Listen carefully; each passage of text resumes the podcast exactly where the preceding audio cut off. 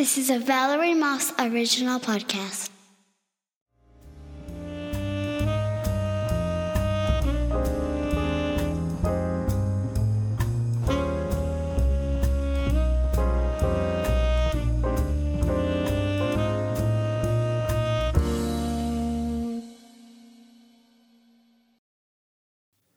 Chapter 18 144 times.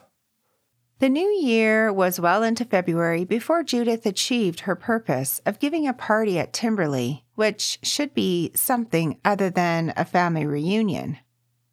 Twice she had postponed her date, first during the holiday season, when an annoying irritation of her throat had prompted Dr. Caxton to prescribe a few days in bed.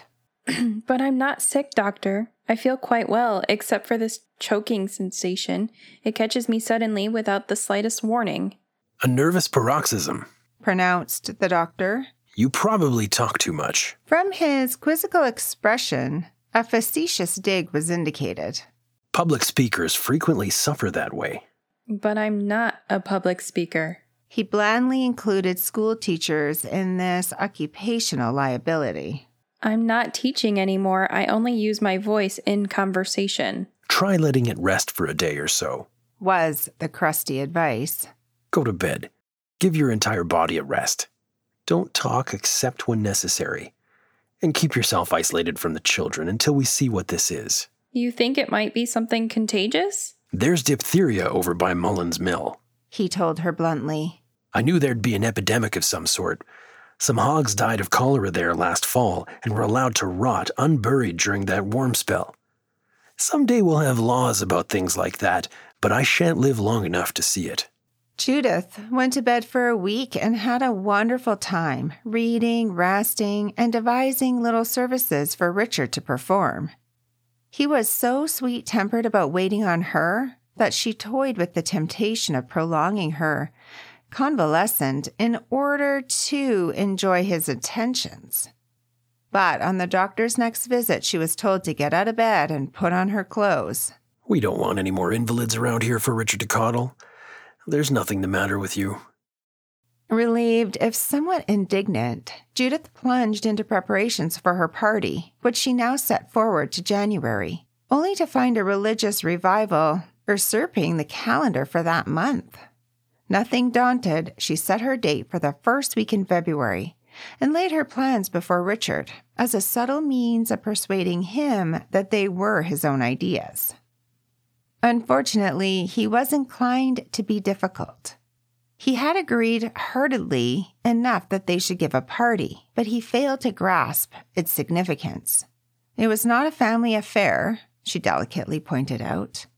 Neither the Turners nor the Mitchells were to be included. It was a little gathering of congenial spirits, and the only entertainment, besides a light refreshment, was to be the free flow of intellectual conversation. Richard seemed more interested in the fact that the party gave him an excuse to buy Thorne a new dress. With remarkable patience and self restraint, Judith explained that Thorne would not need a new dress because she was not going to appear. They argued this point exhaustively.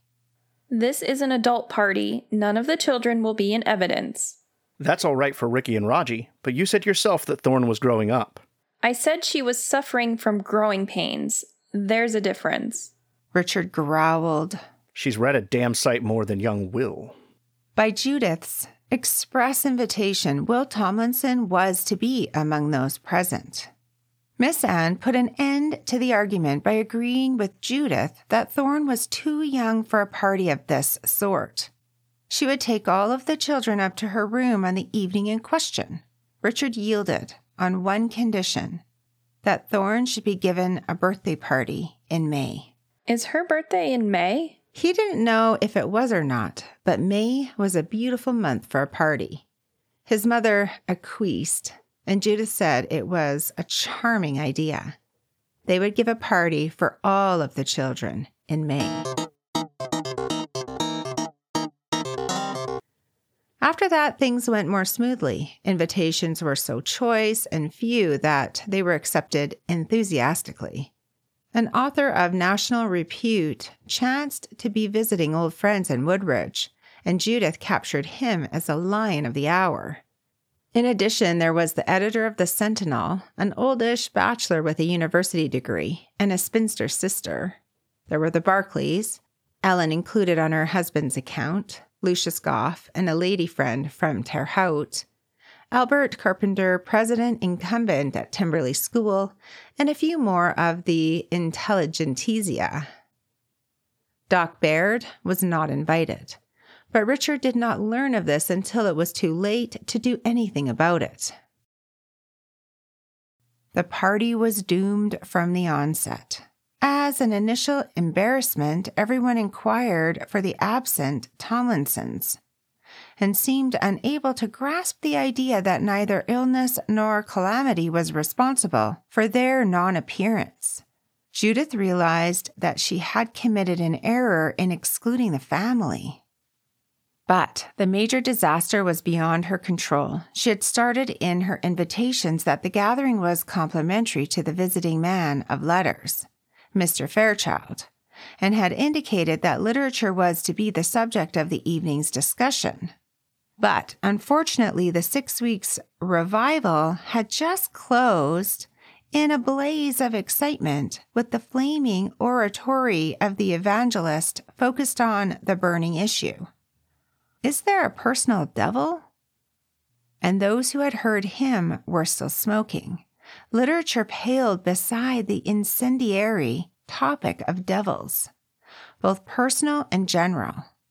Opinions ranged from the avowed skepticism of the centennial editor, who believed nothing he could not feel, taste, or smell, to the unshakable conviction of Mrs. Barclay, who declared the devil a part of her religion and accepted him complete with horns, hoofs, and tail. Discussion was livelier than anything Judith had dared hope for, but alas, on the wrong subject. Even Richard astonished her by affirming his belief in an incarnate spirit of evil. How else can you explain the brutality of war, or the lust for power, or selfishness, greed, or murder? Either there's a devil in the world, or there's one in every human breast. He demanded. Once before she had heard him talk like this. It was on the occasion of their first meeting, when he had argued so earnestly over the use of the supernatural in Macbeth. From devils, it was a simple and natural progression to ghosts.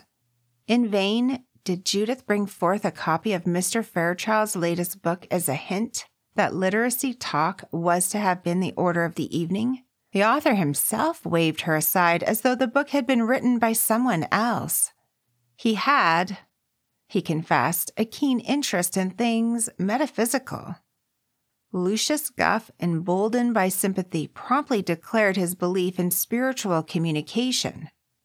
The editor jeered at him, Mrs. Barclay warned him that, though the devil was orthodox, ghost and spirit rappings were not. The argument grew so heated that even the elderberry wine which Richard brought in failed to cool it. In fact, the refreshment gave rise to fresh discussion, for Mr. Fairchild, as though reminded of something by the homemade beverage, asserted that since his sojourn in this community, he had come into possession of some interesting data on the subject of poltergeists. Mrs. Barclay demanded to know what polter, what you may columns might be.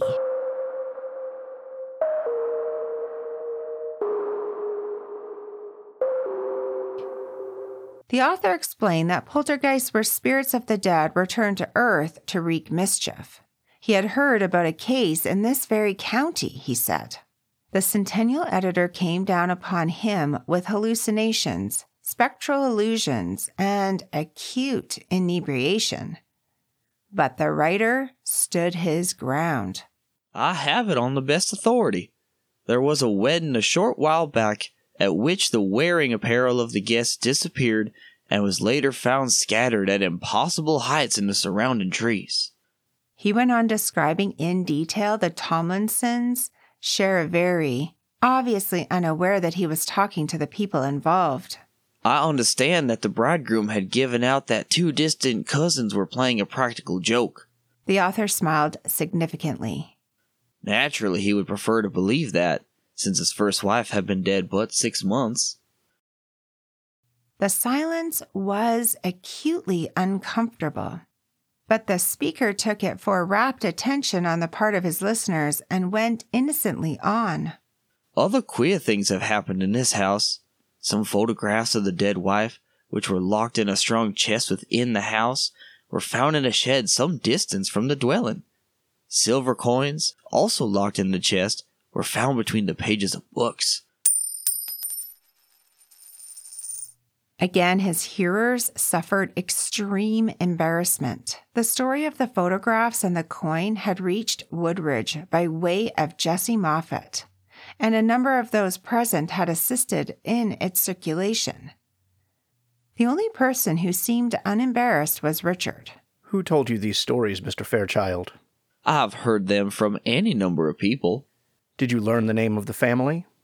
If I did, it slipped my mind. I've a wretched memory for names, but I've talked with credible witnesses.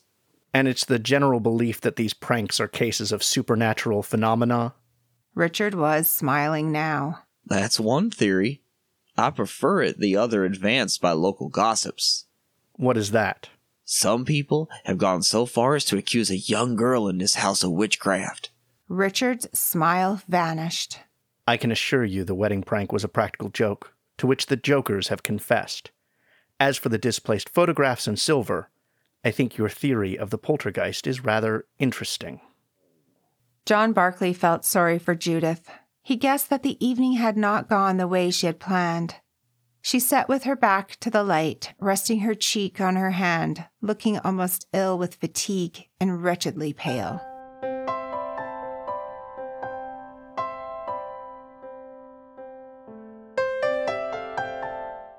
He sat down at the piano and launched into a medley of popular songs to dispel the embarrassment and gloom of the unfortunate discussion. He could not understand why Richard continued to pursue the unhappy theme with Mr. Fairchild. Every time the music diminuendoed, their voices could be heard in animated debate. Judith listened to John Barclay's music and wished he would play louder and drown the voices of the men. Her face was rigid with the effort of smiling. She was so stunned by the turn her party had taken that she was not even indignant. Tomorrow, after a night's sleep, if she was able to sleep, she would remember this talk and be able to weigh it, perhaps dismiss it. But just now she could feel nothing but fear. All this talk about ghosts was not as purposeless as it seemed. Richard was deliberately fostering it. He did not really believe that his dead wife's spirit was among them.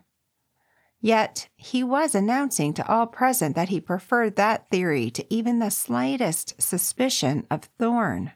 Could this be a subtle reminder to Judith that he knew of her guilt in the matter of the photographs? That she must either confess or admit the possibility of Abigail's unquiet ghost?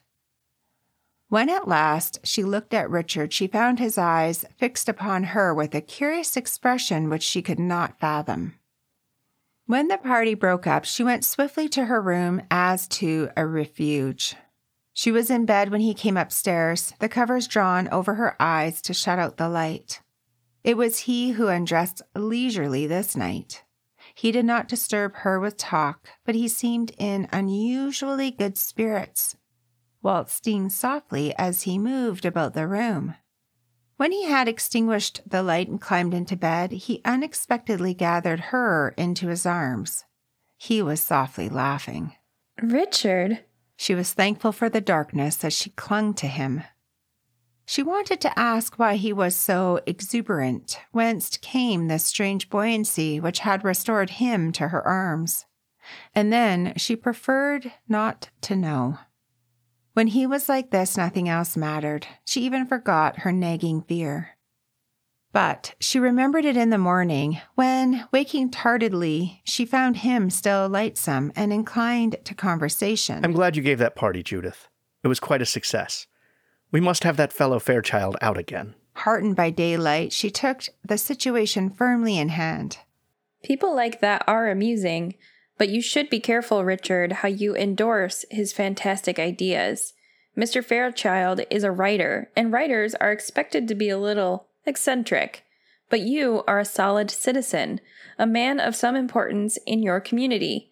You don't want to be quoted as saying you believe the ghost of your dead wife is playing pranks in this house. But I do. He was smiling inscrutably innocent.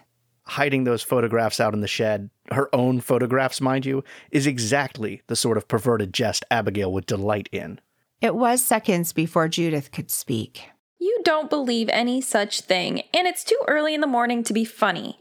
I'm not being funny. You know, we agreed at the time that only two people could have accomplished it by a natural means you and Thorne. Of course, it was neither of you, so that must have been accomplished by supernatural means. He had taken his stand. Apparently, nothing could shake him from it, I'd advise you not to let your mother hear you voice such an opinion. said Judith, and sprang quickly out of bed before he could discover her trembling. This was the beginning of a subtle change in their relationship. It was also the beginning of a change in the house at Timberley, which in time was felt by all its inmates. At first, it was felt by none but Judith, who queerly shrank from giving utterance to her forebodings. But when the talk at her party was reported, as it inevitably was, by young Will, Judith was astonished to discover that Richard's stand did not shock anyone, not even his mother. In this sternly orthodox household, she sensed a feeling which she could not have defined, but with which she was to grow more and more familiar. It spread from Milly's kitchen to the big room upstairs, which the children shared with Miss Anne, that this feeling was unacknowledged, tactically ignored, made it the more manifest.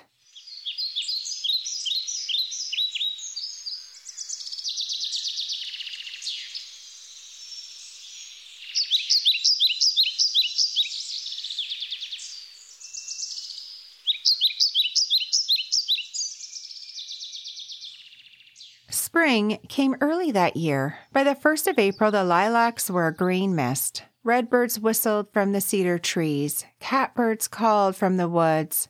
Coming home from school, the children found violets and snowdrops blooming along their path. On the banks of Little Raccoon, the red bud floated like a pillar of fire. The young Tomlinsons, loitering one evening, saw a covered wagon crossed the bridge and whooped joyously, for this was a sure sign of approaching summer. When they reached home, they found, as anticipated, that the wagon had turned in at Timberley, and its occupants, two brothers from Ohio named Cochrane, were spending the night. This meant there would be tales of adventure and misadventure around the evening fire. Thorne, setting the table for supper, sang, Oh, Susanna, don't you cry for me. Oh, Susanna, oh, don't you cry for me. I come from Pennsylvania, a banjo on my knee. The sight of a covered wagon wakened nostalgic yearnings, sometimes for the vagabond existence of the wayfarers. It was during a lull in her crooning that she became aware of voices in the hall outside the dining room door. I suggest, Richard, that we dispense with prayers tonight, since there are strangers among us. Why should we? We're not dispensing with supper. Don't be facetious, dear. I didn't mean to be. Hospitality is offering your home to your guest, isn't it? For all you know, these Cochranes may not be Protestants. They are no less welcome to join us if they care to. If they don't, they can retire. All of which is most embarrassing. No more than a preference for white meat instead of dark. His imperturbable calm seemed to irritate his companion, for her voice rose impatiently. Family worship is an outmoded custom. It belongs to the days of Puritanism. I'm trying to make of Timberley a cultured home, and this nightly exhibition of religion makes it seem like a backwoods farmhouse. What is it except a farmhouse? It's not a backwoods cabin at any rate, though it might be from some of its customs. Are you suggesting that prayers be discontinued permanently? Not immediately, of course, on your mother's account, but I do favor a gradual tapering off. That's why I suggest that you admit them this evening, when you've a very good excuse. Then later, drop to once or twice a week, and eventually stop altogether. How does that strike you? It strikes me as curious that you never objected to prayers before we were married. I was a boarder in the house then. I had no voice in its management, but now I'm its mistress. I think my wishes should be respected. There was no reply. The dining room door was flung open, and Judith came in with high color and a look of exasperation. She demanded of Thorne, What are you doing here? and without waiting for the obvious answer, took the silver from her hands and told her to go to the kitchen and help Milly. With only a swift glance at Richard, who had followed his wife into the room, Thorne obeyed. She could not tell from his remote expression whether Judith had won her point or not, but the possibility depressed her. Her knowledge of God, once confined to Pete McGraw's profanity, was now all mixed up with her feelings for her friend. That he could yield a principle to please his wife troubled her. When bedtime came, two people waited with sharp anxiety for Richard's decision in the matter. When he picked up the Bible as usual, inviting his transient guests to join in the family ritual if they so desired, excusing them if they did not, the Cochrane brothers chose to remain. Judith caught a look from Thorne which, to her incensed imagination, seemed to sparkle with triumph. Judith's face turned livid with anger. Her humiliation was twofold because Thorne had witnessed her defeat. She returned the girl's bright glance with a fixed, hard stare that caused Thorne to retire to a remote corner and sit down in the shadow of the big clock. As Judith watched Richard turning the leaves of the Bible, looking for some favorite passage, she heard the clock begin to strike.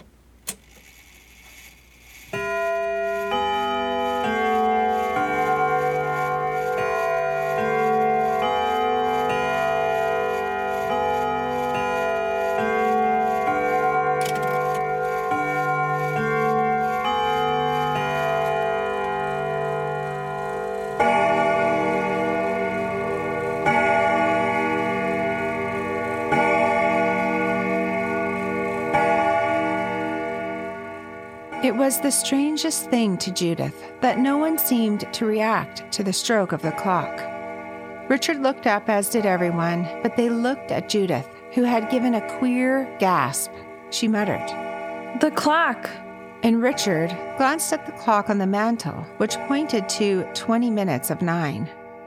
The hands of the big clock stood at half past one. He nodded Yes, we're late. And went on turning the pages of the Bible. The clock struck again.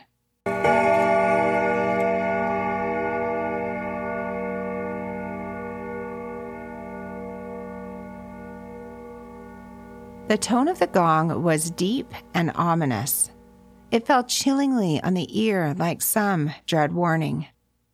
It was not until the third stroke that startled looks began to appear in the fireside circle as faces turned towards Judith, who had made a strangling sound and put her hand to her throat.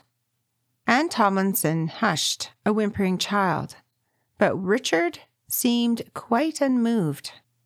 He began to read, choosing the first line his eye fell upon, surely, or he never would have read that particular passage. Then Saul said unto his servants, Seek me a woman that hath a familiar spirit, that I may go to her, and inquire of her. And his servants said to him, Behold, there is a woman that hath a familiar spirit at Endor. He paused, frowning as though that was not what he had intended to read. But when he started to change his selection, Judith's voice arrested him. Go on, Richard. This is an appropriate time to read the story of a witch. He looked about the room as though in search of someone. The candlelight did not penetrate the corner where Thorne sat in the shadow of the clock. Richard resumed his reading. He read the whole story of Saul consulting the witch of Endor and bringing the ghost of Samuel up from the grave to answer his questions. As long as the reading continued, Judith counted the strokes of the clock.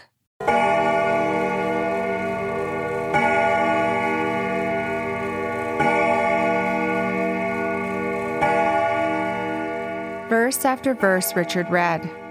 From the forecast of Saul's death at the hands of his enemies to the panic of the poor, frightened rich woman who had killed her fated calf for the king when she learned with whom she had been trafficking.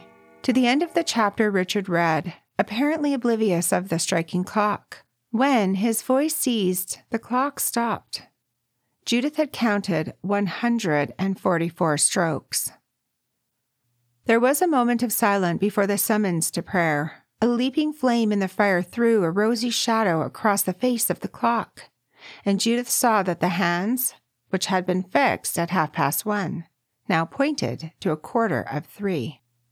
Abigail had died at a quarter of three. When the others knelt in the nightly petition, Judith did not join them. Her eyes searched the room for Thorne. As the concerted murmur of, our Father, which art in heaven, rose about her. She strained her ear for a clear young voice she would have recognized in any choral chant. She did not hear it. Her pale face was glowing with elation when the others rose from their knees. This is a trick I had nothing to do with. She thought. This time we've caught Thorne red handed. There was no comment on the clock's behavior, as long as the strangers were present. But when they had shown to a room upstairs, Judith demanded that Richard examine the erratic timepiece. He inquired mildly why he should examine a clock at this time of night. To see who's inside it? said Judith. Amid a pregnant pause, with the entire household looking at her most strangely, she repeated her demand that Richard explore the interior of the clock. There's no one inside it, said Richard. There couldn't be. Judith pointed to a little door in the side of the cabinet, large enough to permit a very small person or child to conceal himself in the clock. Where were the children during the Bible reading? she asked. Miss Anne answered for her grandsons. They had sat throughout the evening where they were at this moment, on the hearth rug. People were looking at Judith very curiously now.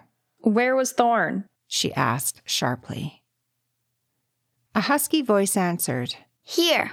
And Thorne rose up from a cushion in the corner, so nearly invisible in her gray dress that she seemed a part of the shadows. You were inside the clock, weren't you, Thorne?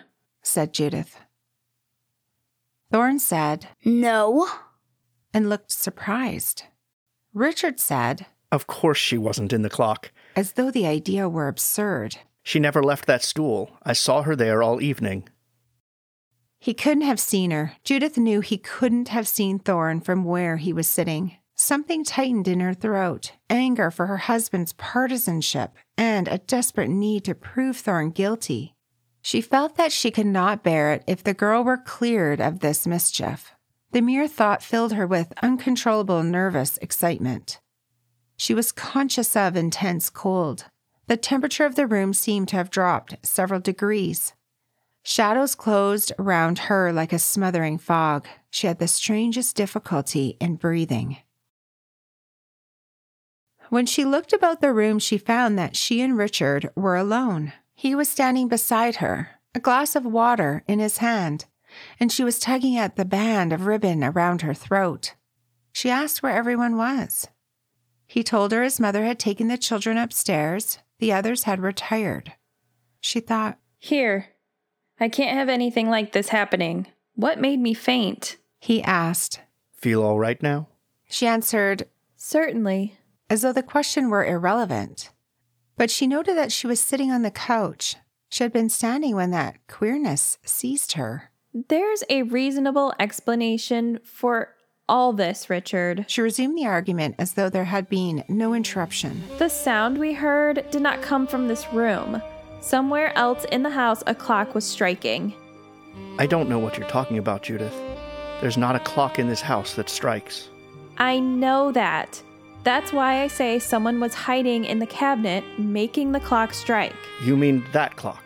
Richard turned to look at the tall clock in the shadowy corner. That clock couldn't be made to strike. Half its works are missing. It has no bell. But it did strike. It struck 144 times, I counted.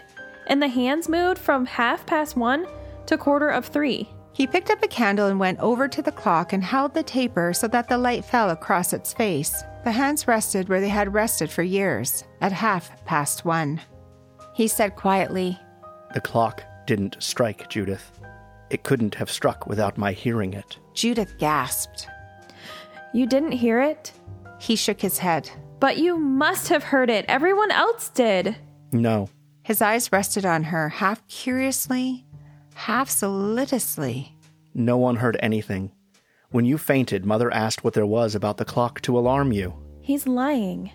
thought Judith, and pushed back the creeping horror that assailed her. They were all lying to protect that girl. She must believe this, even though it was the last step in the progress of her defeat. She was more conscious at the moment of defeat than of fear, because she saw with terrible prescience that there would be no end to eerie mischief in this house, and Richard would defend Thorne to the extent of denying what his ears had heard and his eyes had seen. That the alternative to Thorne's guilt was one which filled his wife with horror apparently had no weight with him. The calm finality of his allegiance was devastating. She heard his voice remotely. Come upstairs, Judith. You'll feel all right after a good night's sleep.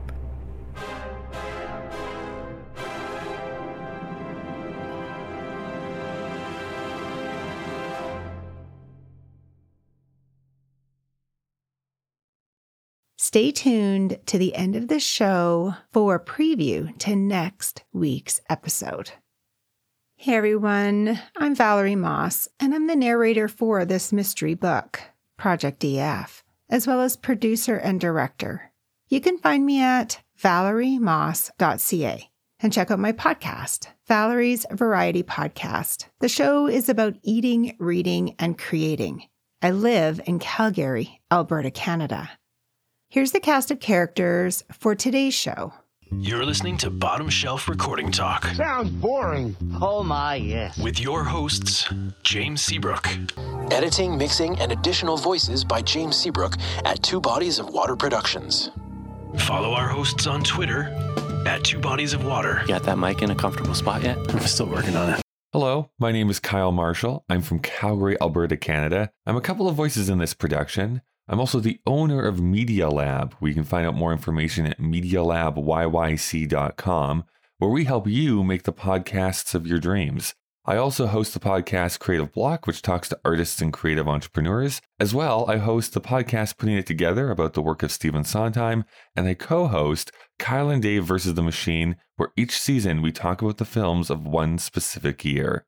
Hi, my name is Kylee, and I'm playing the role of Judith. You can find me in my new podcast called Cryptic Soup, streaming now. You can also connect with me on my website, kingmarketingbykylie.com, and on my Instagram at kmorgan with two A's. Hello, my name is London Moss, and I was on my mom's podcast, Valerie's Variety Podcast. We did a few episodes together of London and Mom. Anyway, I did Thorne, aka Cricket, on Project DF, not known as I'm not telling the real name. Thank you. I hope you like listening. Bye. Hey, everybody. My name is Rafe Telsch. I'm from Roanoke, Virginia, in the United States, and I am the voice of Richard Tomlinson. You can find me on the podcast Have Not Seen This. Hi, my name is Garret Odle from Fargo, North Dakota, and I'm the voice of Will Tomlinson. You can find me Where I co host with my friend Frankie on the Ever Trending Story podcast. Music for this show is by Text Me Records and Leviath called The Black Cat. Cover art image by Danny Muller. Podcast trailer and cover art designed by me, Valerie Moss. Here's a preview for next week's show. She used to sleep outdoors in the hammock because she couldn't stand it up here. Judith asked idly, Wasn't she afraid? What of? I see. It came through the east window. I heard the crash of glass. That window is open. I got up in the night and pried the nails loose and raised it. particularly young Will. The bricks always seemed to come when Thorne was out of the house. In vain did Richard caution her to stay within doors.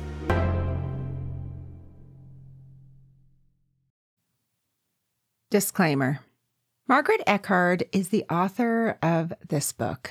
The audio drama is based off of. Copyright 1941 by Doubleday Publishing House, now owned by Penguin Random House, who only supports current authors, who checked all available resources and directories for literary rights agents and contacts and found nothing. We tried to track down errors of Echard's, but to no avail. We reached out to the Indiana Library, who houses the largest amount of articles of Margaret Eckhart. They provided us with a renewal ID R579915 and had consulted directories for her heirs and contacts. However, found nothing beyond Doubleday Publishing House, which was a dead end.